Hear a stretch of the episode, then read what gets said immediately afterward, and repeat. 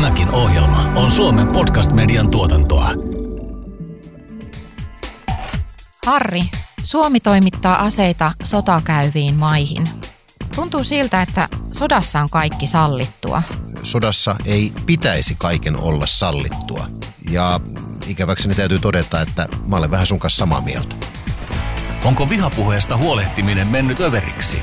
Uskalletaanko Suomessa arvostella Venäjää? Entä tapahtuuko Suomessa ihmisoikeusloukkauksia? Näitä kysymyksiä tässä sarjassa pohtivat Mira Luoti ja Harri Moisio. Tämä on Amnestin podcast. Pitääkö tästäkin puhua? Sodassa tehdään paljon väärinkäytöksiä, sen mä oon valmis myöntämään. Mutta samaan aikaan mä kuitenkin haluan puolustaa suomalaista aseteollisuutta. Meillä on valtiollinen patria, meillä, meillä on pitkät perinteet aseviennistä, se on työllistävä ala, siitä tulee vientituloja, en lähde alatuomitsemaan. Mä meen ihan sanattomaksi näistä sun, sun jutuistas ja ehkä on parempi, että otetaan nyt keskusteluun mukaan meidän vieras Antti Kuronen. Mä haluaisin tietää kaiken alholista. No hyvä, no sitten toivottavasti käynyt oikean henkilön puoleen. Mä oon nyt käynyt siellä Alholissa kolme kertaa siis Ylen ulkomaan toimittajana ja ekan kerran mä olin siellä toukokuun lopussa. Sä olit ensimmäinen suomalaistoimittaja, joka ylipäätään Alholin pakolaisleirillä vieraili. Kuinka sä pääsit sinne? No silloin oikeastaan pidempi tausta. Mähän raportoin näistä sodista ja konfliktialueelta ja semmoista. Ja tämä ISIS on ollut aika iso osa mun työtä vuodesta 2014. Ja siellä Koilis Syyriassa, missä tämä Holin leirikin sijaitsee, niin mä olin ollut jo aiemmin muutamia kertoja Rakkassa, joka oli ISISin pääkaupunki. Ja, ja sitten kun tuli tämä tämä itse leiri, niin mulla oli kontakteja se alueella ja ensiksi sinne ei toimittajat päässyt, mutta sitten toukokuussa, toukokuun lopussa mä sain sitten tiedon, että nyt, nyt sinne voisi päästä ja sitten seuraavana aamuna mä lähdin sinne päin. Millaista työtä sä lähdit tekemään sinne? No siinä vaiheessahan niin tiedettiin julkisuudesta, että siellä varmuudella on yksi suomalainen nainen ja spekuloitiin, että ehkä heitä on jopa kolme. Ja sitten mä tulin sinne leiriin, siellä oli niin kuin tosi kaoottinen tilanne. Ne leirin vartijat ja nämä, ne ei tiennyt kyllä suomalaisista mitään ja sitten ne avasi portit. Sehän on semmoinen niin kuin aidattu vankileiri tavallaan alue, missä on 20 000 ihmistä ja sitten ne avasi portit ja sanoi, että mene sinne etsimään ja sulla on pari tuntia aikaa. Ja sitten sit mä lähdin sinne haahuilemaan ja siellähän on tosi erikoinen paikka, koska siellä on ihmisiä tosissaan kaikkialta maailmasta. Ja kaikilla naisilla on nämä kaavut ja, ja sitten on vaan lapsia. Ja mä puhuin venäjää ja englantia ja ruotsia siellä ja sitten mä vihdoinkin löysin, löysin näitä suomalaisia yhteensä viisi ja, ja se oli niinku todella, todella iso yllätys mulle ja kaikille muille, kun he kertoivat, että, että siellä on 11 suomalaista naista ja heillä on 33 lasta. Et se, se oli ihan täys yllätys ja siitä se oikeastaan sitten lähti se alhol-keskustelu ja mä sain haastattelua heidän kanssaan ja ymmärrettiin, että tämä on, tämä on aika iso, iso juttu. Miltä ne olosuhteet siellä leirillä vaikutti? No kyllä se on ö, alkeellinen ja silleen rankka, rankka leiri, että mä oon ollut todella, todella monissa leireissä niin kuin Lähi-idässä ja muualla, niin – niin se alholla, että se on hyvin niin kuin primitiiviset ne olosuhteet. Ja silloin alussa oli hyvin vähän tota, terveydenhuoltoa ja, nää, ja yksi, yksi tärkeä pointsi oli se, että ö, kaikki nämä ISIS-ihmiset, joita oli siis pari kymmeniä tuhansia voi sanoa, niin silloin se loppuvaihe, semmoinen bagush, jos oli se lopputaistelu, niin siellä niin kuin olosuhteet oli, oli hyvin rankat. Et monet oli niin kuin aliravittuja, haavoittuneita ja sitten kun ne tuli alholiin, niin ne oli todella huonossa kunnossa ja, ja silloin alkuvaiheessa kuoli paljon lapsia esimerkiksi, että siellä ei ollut terveydenhuoltoa, mutta sen jälkeen on saatu kyllä vähän enemmän terveydenhuoltoa. Se on vähän niin kuin tasottunut se tilanne, mutta, mutta on se niin kuin verrattuna esimerkiksi johonkin pakolaisleiriin, joka on ollut olemassa vuoden, niin se on kyllä edelleen niin kuin todella, todella primitiivinen monella tapaa. Nämä suomalaiset naiset, jotka sä löysit sieltä leiriltä, niin miten he suhtautuivat suhun? No kyllä se oli jännä jo tälle kaksi suomalaista kohtaa, vaikka se on tämmöinen hyvin erikoinen paikka, niin kysyi heti niin kuin, oli semmoinen yhteys, mutta ei ollut mitenkään niin kuin itsestään selvää, että mä saisin niin kuin haastattelun, että he haluaisi niin puhua mulle, että se, se on noissa tilanteissa niin kuin tosi tärkeä ja tiukka paikka, koska muuten me ei tiedettäisi heistä mitään, mutta mut he sitten, silloin toukokuussa he uskoivat, että he on tulossa Suomeen aika nopeasti. Ja, ja silloin oli ollut jossain iltapäivälehdistä, jossa oli yhdestä näistä naisista ollut semmoisia isoja kirjoituksia paljastettu paljon, niin, niin he, he pelkäsivät sitä, että he ja sitten, että heidän lasten niin kuin kasvot ja tälleen näkyy ja että he, heidän henkilöllisyys paljastuu, mutta mä sitten lupasin, mä en ole niin paljastanut heidän henkilöllisyyttä enkä näyttänyt näitä lapsia, niin kyllä sitten avoimesti niin pystyn haastattelemaan heitä ihan kaikesta. Mitä he pelkäsivät?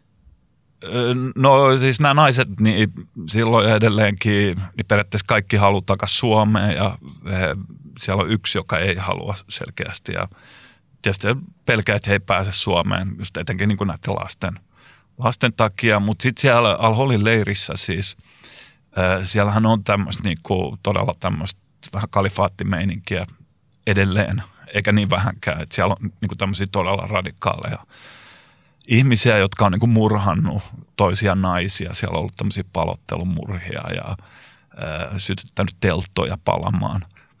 Jotkut niin kuin koman linjan naiset, kun ne on sitä mieltä, että joku, esimerkiksi kun on puhunut toimittajien kanssa ja tämmöistä, että, että sitä he jonkin verran pelkäs kyllä niin kuin muita ihmisiä. Ja se, se myös niin kuin, se on vähän vaikea, että myös niin kuin siis suomalaisten joukossa, että he ei voi ihan vapaasti niin kuin puhua, esimerkiksi kritisoida isisiä ja tämmöistä, että, että se, semmoista pelkoa on. Niin kuin mä jäin niin miettimään niitä, niitä siellä leirillä olevia naisia, että ketä näiden lasten isät on.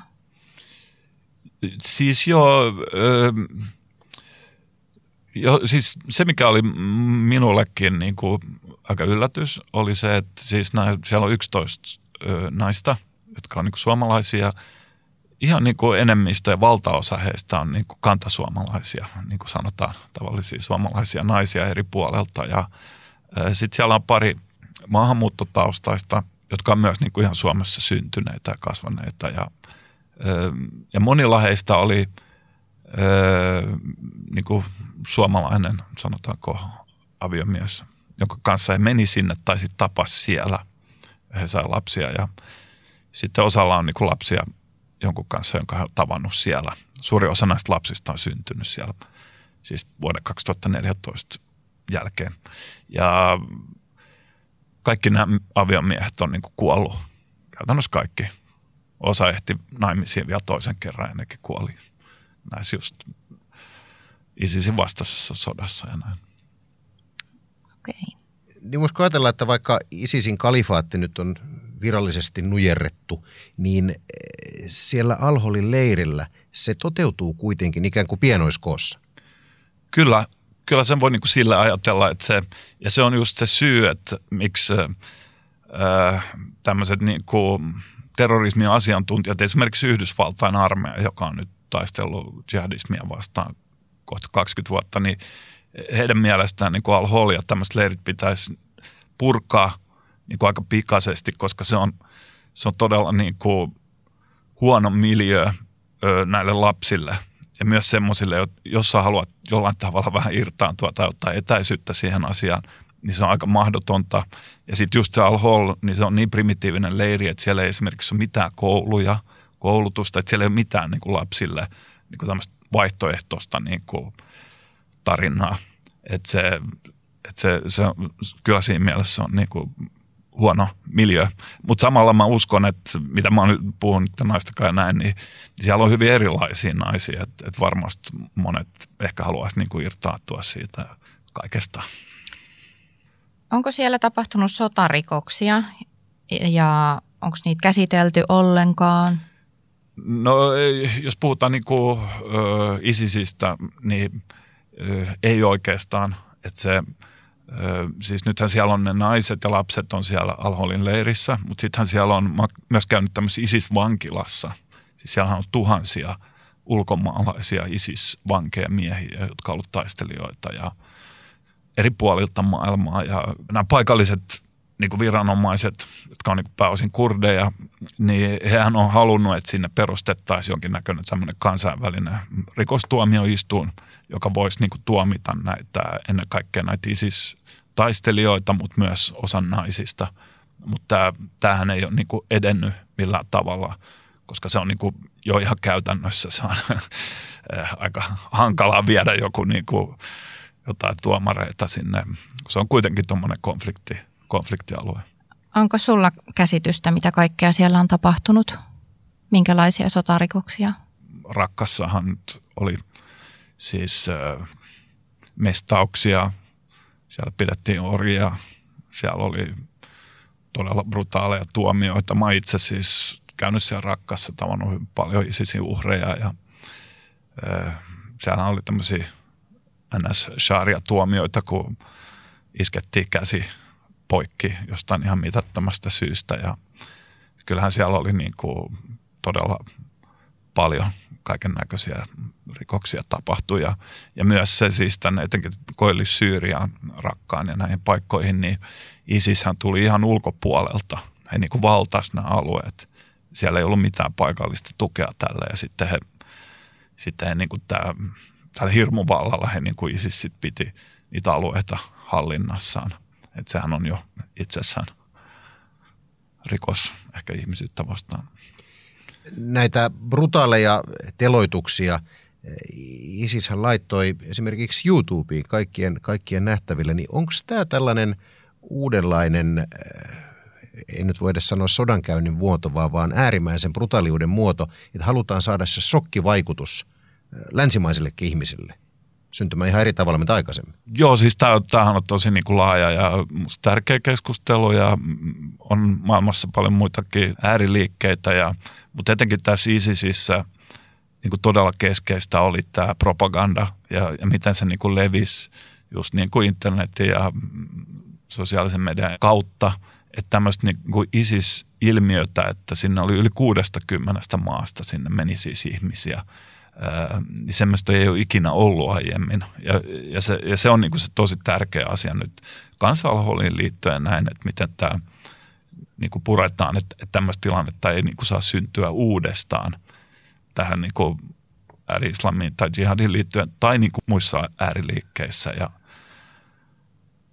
se, se oli kyllä ennen kuulumatonta, mitä se, niin kuin se, ja se oli niin kuin lyhyessä ajassa, kun suurin osa ihmisistä meni sinne silloin – 2014 kesän jälkeen, kun he julisti tämän kalifaatin ja oli tämä uusi niin sanottu islaminainen valtio.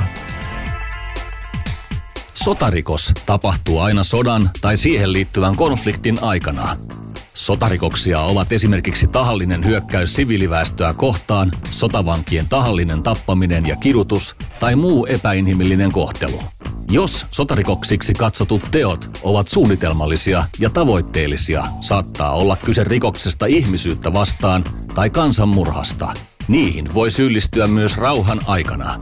Valtioilla on velvollisuus asettaa sotarikolliset syytteeseen tai luovuttaa epäillyt toiseen maahan tuomittavaksi. Sotarikoksissa noudatetaan universaalisuusperiaatetta, jonka mukaan valtiot ovat velvoitettuja etsimään ja tuomitsemaan sotarikolliset riippumatta heidän kansallisuudestaan tai rikoksen tapahtumapaikasta. Sotarikoksia voidaan tuomita kansallisissa tuomioistuimissa tai kansainvälisessä sotarikostuomioistuimessa Haagissa. Miten nämä viime vuosina Syyriassa tapahtuneet sotarikokset sitten, mitä, mitä kaikkea siellä on tapahtunut? No ihan nyt, jos puhutaan ihan viime kuukausista, ja tietysti mikä on jatkunut nyt hyvin pitkään, niin on nämä Venäjän ö, siviileihin kohdistuvat pommitukset.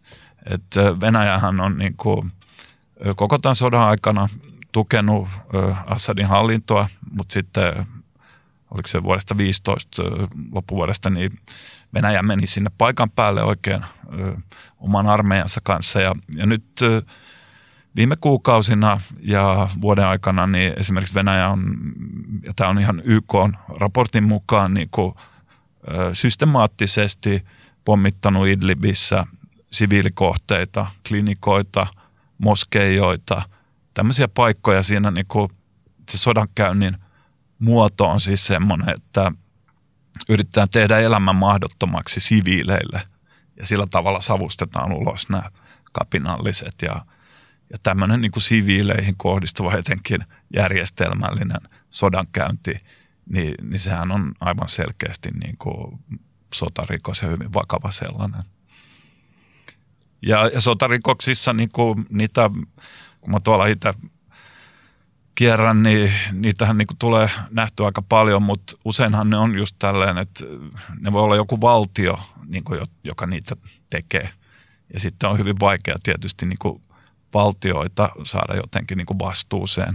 Esimerkiksi Venäjä on turvallisuusneuvoston jäsen YKssa ja sillä on veto-oikeus. Ja voin tässä esimerkiksi kertoa yhden anekdootin. Esimerkiksi mä oon ollut Syyriassa nyt monta kertaa siis tämän Syyrian sodan aikana. Et Syyriassahan oli tavallaan kaksi sotaa, että siellä, oli ta, siellä on tämä Syyrian sisällissota, joka on just Assadia vastaan, ja sitten oli ihan erikseen tämä ISIS, ISISen vastainen sota, jossa oli länsiliittouma taisteli ISISia vastaan, mutta tässä varsinaisessa niin kuin Syyrian sodassa niin olin esimerkiksi kerran Libanonin puolella raja Arsal-nimisessä pikkupaikassa ja sinne niin kuin pakeni ihmisiä Syyriasta, lapsia ja vanhuksia ja tavallisia syyrialaisia pakolaisia. Sitten mentiin sinne katselemaan ja sitten siellä alkoi pörrää. Siinä vaiheessa ne oli kyllä Syyrian hävittäjiä todennäköisesti ja siinä parin kilometrin päässä yhdessä metsässä, niin nämä Syyrian hävittäjät sitten pommitti ihmisiä ja heitä tuotiin sitten sinne sairaalaan. Mä olin siellä ja ne oli kaikki siis tavallisia pakolaisia, jotka oli lähtenyt Syyriasta ja siellä he sitten näytti, siinä oli esimerkiksi pari lasta, jotka kuoli siinä pommituksessa, näytti niitä ja sitten tuotiin yksi vanha nainen, jonka jalat ja alaraajat oli räjähtänyt pois ja, ja sehän oli niin kuin selkeästi metsikkö, mihin ihmiset niin kuin yrittää vaan päästä niin kuin Libanonin puolelle. Ja siinä että se vaikea nähdä, että he muodostaa minkäännäköistä sotilaallista uhkaa ja tämmöisiä asioitahan niin kuin tapahtuu todella, todella paljon. Jos palataan vielä vähäksi aikaa Al-Holin pakolaisleiriin, niin miltä tämä suomalainen keskustelu pakolaisleirin tilanteesta viime syksynä, miltä se sun mielestä vaikutti?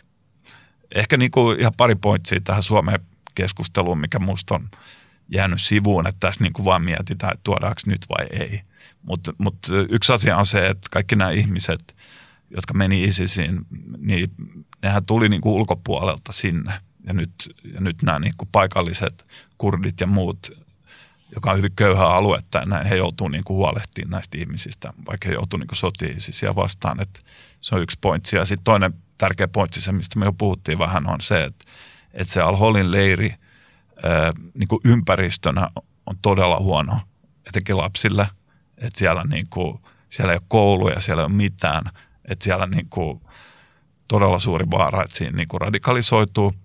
Ja nämä ihmisethän on niin kuin Suomen kansalaisia, heillä on oikeus tulla Suomeen myös viiden tai kymmenen vuoden päästä. Että pitäisi olla vähän pidempi perspektiivi. Että et se, niin kuin se Al-Holin leiri ja, ja myös ne vankilat, niin sellaisenaan se on, se on niin kuin vähän kestämätön rakennelma. Pitääkö tästäkin puhua? Mira Luoti ja Harri Moisio. Suomen suurimmat asekaupat 2010-luvulla ovat painottuneet vahvasti Lähi-Itään. Totta, tarkemmin ottaen Saudi-Arabian ja Arabiemiraatteihin. Suomalaisia tuotteita on käytetty muun muassa Jemenissä ja suomalaisilla laitteilla käydään sotaa ja niillä rikotaan ihmisoikeuksia. Mikä sitten on Suomen rooli sotarikoksissa? Antti, mitä voit kertoa esimerkiksi Suomen aseviennistä ja rikkomuksista sillä puolella? No Suomihan nyt lähinnä ehkä on toimija tässä niin kuin, just tämän asekaupan kautta, että Suomihan on vienyt aseita esimerkiksi Lähi-Itään pitkään ja nyt ihan viime aikoina on tullut Saudi-Arabia ja Turkki esimerkiksi tullut boikottiin, mutta ennen sitä, sitä on viety paljon aseita sinne ja esimerkiksi Jemenin sodasta, niin silloin syksyllä 2018, niin tuli yksi tämmöinen video, jossa oli Patrian tämmöinen miehistökuljetusajoneuvo, oli menossa rintamalle ja, ja siihen oli vielä asennettu semmoinen venäläinen aika iso tykki, järeä ase siihen se vaunun katolle ja, ja sitä ei olisi voinut tehdä, jos ei Patria olisi jo valmiiksi niin kuin valmistellut sitä ajoneuvoa semmoista asetta varten, että se, se esimerkiksi oli ikävä asia ja ja sitten Turkkiinhan on viety paljon aseita. Mä itse sen verran pragmaattinen ihminen, että mä näen asian niin, että jos aseteollisuus, se on maailmassa kuitenkin ihan, ihan valtavan iso bisnes. Ja, ja mulla on kyllä kaikesta huolimatta vahva luotto suomalaisiin poliitikkoihin ja viranomaisiin ja siihen, että näitä asevientilupia lähtökohtaisesti myönnetään aina perustellusti ja ihan oikean paikkaan. Mutta onko mä nyt vähän liiankin pragmaattinen sitten? Mitäs täällä on studiojoukkueen mieltä? No siis joo, se on vähän mihin sen viivan vetää, että mä oon tietysti mä oon ollut monissa sodissa tai nähnyt niin oikeasti sotia, niin mä oon erittäin niin kuin, tietysti sodan vastainen ja ää, mutta siis se on selvää, että munkin mielestä Suomi tarvitsee uskottavan puolustuksen niin kauan kuin meillä on autoritaarisia johtajia maailmassa – jotka eivät kunnioita sopimuksia ja ihmisoikeuksia ja näin. Ja, ja jotta on niin kuin tämmöinen uskottava puolustus, niin yleensä on niin kuin sotateollisuutta. Mutta sitten kyllä musta pitäisi olla tosi tarkkana, että, että minne niitä myydään. Että, että, että niin kuin Suomihan oikeasti käyttää niitä aseita vaan niin kuin harjoitteluun ja tälleen mahdolliseen puolustautumiseen, mutta kyllähän niitä aseita on aina viety paikkoihin ja kyllähän se niin on, että jos aseita jonnekin myydään, niin kyllä niitä yleensä sitten käytetään ihan siihen, mihin ne on niin valmistettu. Et siinä mielessä. Maaliskuussa tuli ilmi, että Suomi toimittaa yhä sota-aseita Arabiemirikuntiin. Tämä maa on yksi osapuoli Jemenin sodassa. Siis monet rauhanjärjestöt käyvät tästä kuumana. Mitä mieltä sä olet tästä? Tämän Jemenin sodan aikanahan on viety aseita – kyllä maihin, jotka on mukana siellä Jemenissä ihan tietoisesti ja, ja se Jemenin sota, niin sehän on johtanut todella, todella vaikeaan siis tämmöiseen humanitaariseen kriisiin ja ehkä niin kuin aseista sillä yleisemmällä tasolla, niin vielä, että, että se on usein sanotaan esimerkiksi Syyrian ö, sota, joka on nyt itse asiassa näinä päivinä, niin se on kestänyt nyt yhdeksän vuotta – niin, niin silloinhan se alkoi siitä, että oli niin kuin mielenosoittajia, jotka halusi demokratiaa ja siellähän oli hyvin ikävä hallitsija, joka ei odottanut mitään ihmisoikeuksia ja, ja tälleen on ihmisiä, jotka haluaa sitä. Niin eihän niin kuin Syyriassa olisi voinut tulla yhdeksän vuotta kestävää sotaa, jossa on kuollut ehkä 400 000 ihmistä, ellei sinne olisi eri osapuolet vieneet paljon aseita molemmin puolin.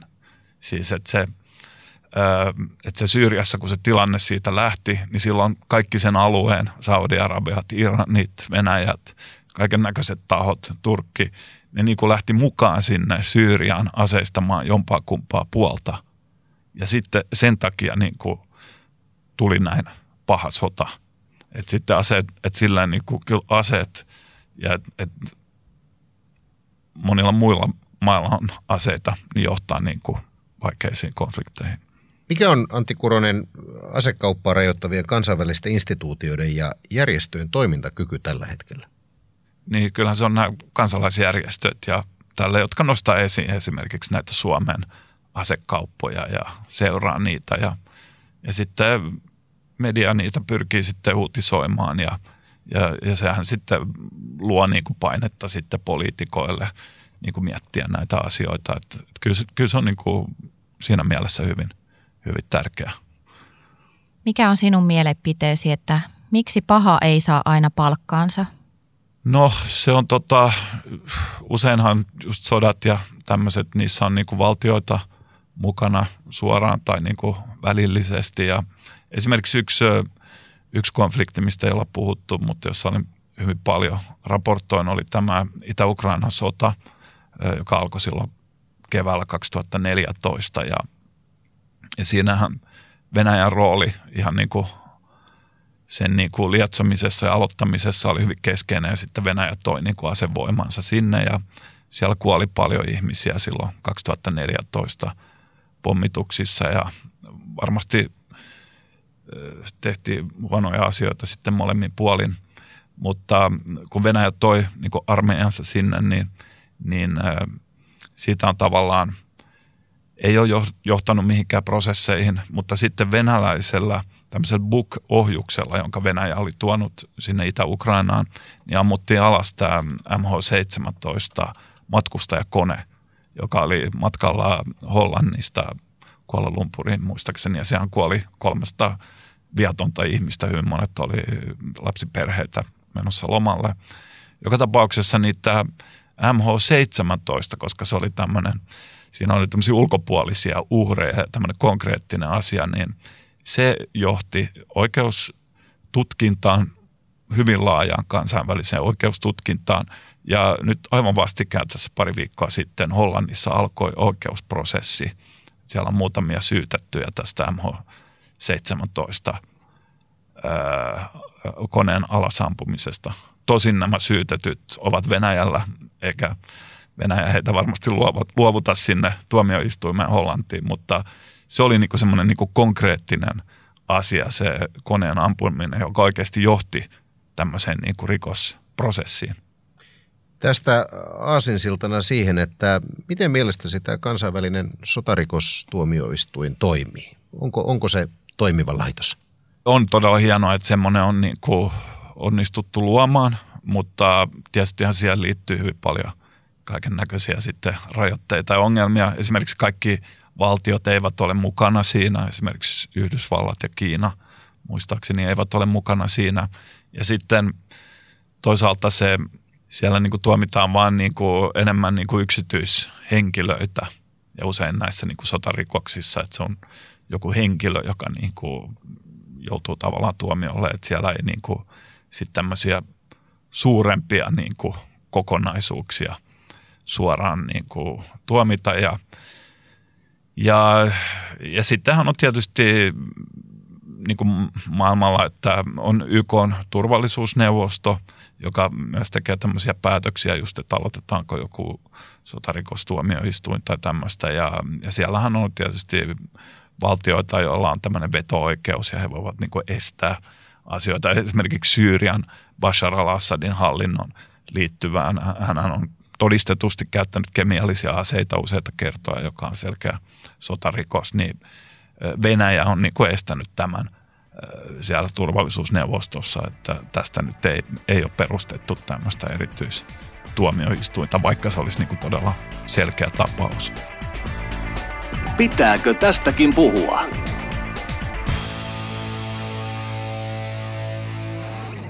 Niin Antti Kuronen, sä oot ollut paljon kriisialueilla Syyriassa, Gaasassa, Itä-Ukrainassa, muiden muassa, ja raportoinut konflikteista. Minkälaista työtä tämä oikein on?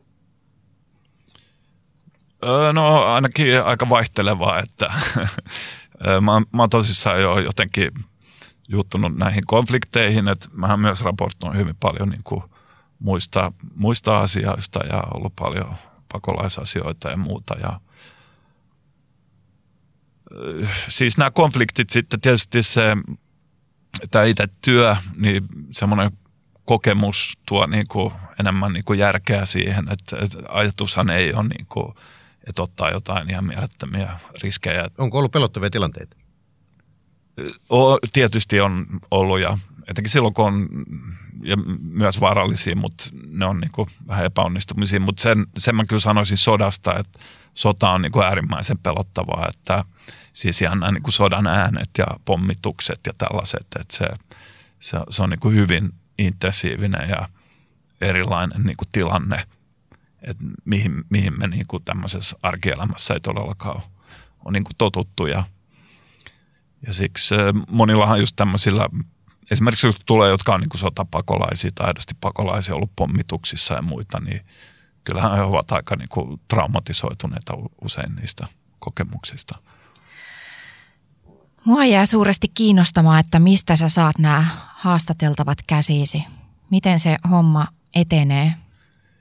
No joo, tosissaan niin siis öö, kun mä lähden jonnekin, niin mä periaatteessa lähden tosi usein yksin, että mä itse kuvaan ja leikkaan ja mulla on yleensä niin semmoinen toimi kanssa, että mä niin kuin on valmis lähteä niin kuin tosi lyhyellä varoitusajalla, mutta kaikissa maissa, mihin mä menen, niin mulla on niin kuin tämmöisiä paikallisia avustajia, tai siis yksi ja yleensä kuski. Ja se heidän kauttaan niin kuin sit siellä paikan päällä toimittaa ja he, he niin kuin tietää, mitä siellä tapahtuu. Ja etenkin jos puhutaan niin kuin sit ihan niin kuin sota, sota-alueesta, niin siellä on yleensä joku armeija, joka on niin kuin tavallaan kontrollissa vallassa, niin sitten pitää olla kontakteja sinne armeijaan, että pystyy niin kuin liikkumaan ja tämmöisissä paikoissa on täynnä niin kuin tiesulkuja ja tarkastuspisteitä ja tämmöistä. Sulla pitää olla niin kuin lupia, että sä pystyt siellä liikkumaan. Ja... Mutta sitten siellä mennään niin kuin ympäri ja nyt esimerkiksi syksyllä, viime syksynä, kun Turkki hyökkäsi, hyökkäsi tuonne Koilli Syyriaan, niin silloinhan se oli ihan se sotatilanne päällä ja niin siellä on niin kuin esimerkiksi tavallinen, että yksi päivä mä menin sairaalaan, minne tuotiin vaikeasti haavoittuneita ja kuolleita kanssa siviilejä ja siellä on sitten omaisia, jotka suree heitä. Se on yksi ja sitten kävi myös niin kuin hautajaisissa, missä haudattiin marttyyrejä ja siviilejä ja ää, raportoin niin kuin pakolaisista. Sitten yleensä sieltä alkaa purkautua niin kuin pakolaisia sit paikasta, mitä niin kuin pommitetaan ja, ja itsekin jouduin sitten, kun mä tulin sinne just niin Turkki tulitti yhtä semmoista lähiöä siinä ihan vieressä ja sitten ihmiset purkautu sinne maantielle ja juututtiin sinne, niin kyllä siellä yleensä sitten löytyy näitä haastateltavia. Miten sä uskallat luottaa siihen ihmiseen, joka tulee sua vastaan siellä? Tämä avustaja. Avustaja, niin. Ne on yleensä siis ehkä ihmisiä, jotka on tehnyt sitä aiemmin jo. Tai sitten sit se, se, mikä on hyvä nyt, kun mä oon tehnyt tätä aika pitkään, niin mä menen usein niin kuin samoihin paikkoihin ja työskentelen niin kuin samojen ihmisten kanssa ja näin. Et se on myös niin kuin turvallisuuden kannalta tosi hyvä asia, että jos on niin kuin menee paikkoihin, missä on ollut aiemmin ja tietää, miten se toimii ja tällä uudet paikat on aina sitten vähän haasteellisempia. Oletko sä kokenut sun olos uhatuksi tai että sä olisit hengenvaarassa vai onko sulla kasvanut joku semmoinen luotto? Kyllähän on ollut niin kuin vaarallisia tilanteita etenkin silloin alkuaikoina ja öö, itse niin ajattelen vähän, että ne on niin kuin epäonnistumisia näin jälkikäteen, mutta tota, oli esimerkiksi niin kuin sanotaan, yksi esimerkki niin oli esimerkiksi se Itä-Ukrainan konflikti silloin, kun se alkoi. Niin kyllähän siellä niin kuin osoiteltiin aseilla tosi paljon, koska siellä oli silloin ihan alkuvaiheessa oli hyvin paljon niin kuin tavallisia ihmisiä, joille annettiin aseita ja he oli humalassa ja he usko Venäjän propagandaa ja ajattelee, että on joku vakoja, kun tulee sinne. Ja, ja sitten oli yksi tilanne, joka oli silloin ihan julkisuudessa. Tein videonkin silloin Gaasan sodassa, niin me oltiin kaupungilla ja silloin oli alkanut eka semmoinen tulitauko ja piti olla rauhallista, mutta sitten Israel aloitti taas nämä pommitukset ja sitten mä olin satu olla todella lähellä Israelin tämmöistä ohjusiskua, mutta eh, siitä selvittiin. Pitääkö tästäkin puhua? Seuraavassa jaksossa. Mira, mistä me jutellaan ensi kerralla? Seuraavassa jaksossa puhutaan siitä, miksi Suomessa ei uskalleta kritisoida Venäjää. Pitääkö tästäkin puhua? Pitää. No niin, tietysti pitää. Meillä on siellä Vladimir Putin, seksuaalivähemmistöjen oikeudet, niitä ei käytännössä ole. On paljon muutakin, totta kai pitää puhua. Kuuntelit Amnestin Pitääkö tästäkin puhua podcastia? Sarjan löydät Spotifysta, Suplasta ja monesta muusta podcast-alustasta. Keskustelu jatkuu Twitterissä ja Instagramissa hashtagillä Pitääkö tästäkin puhua?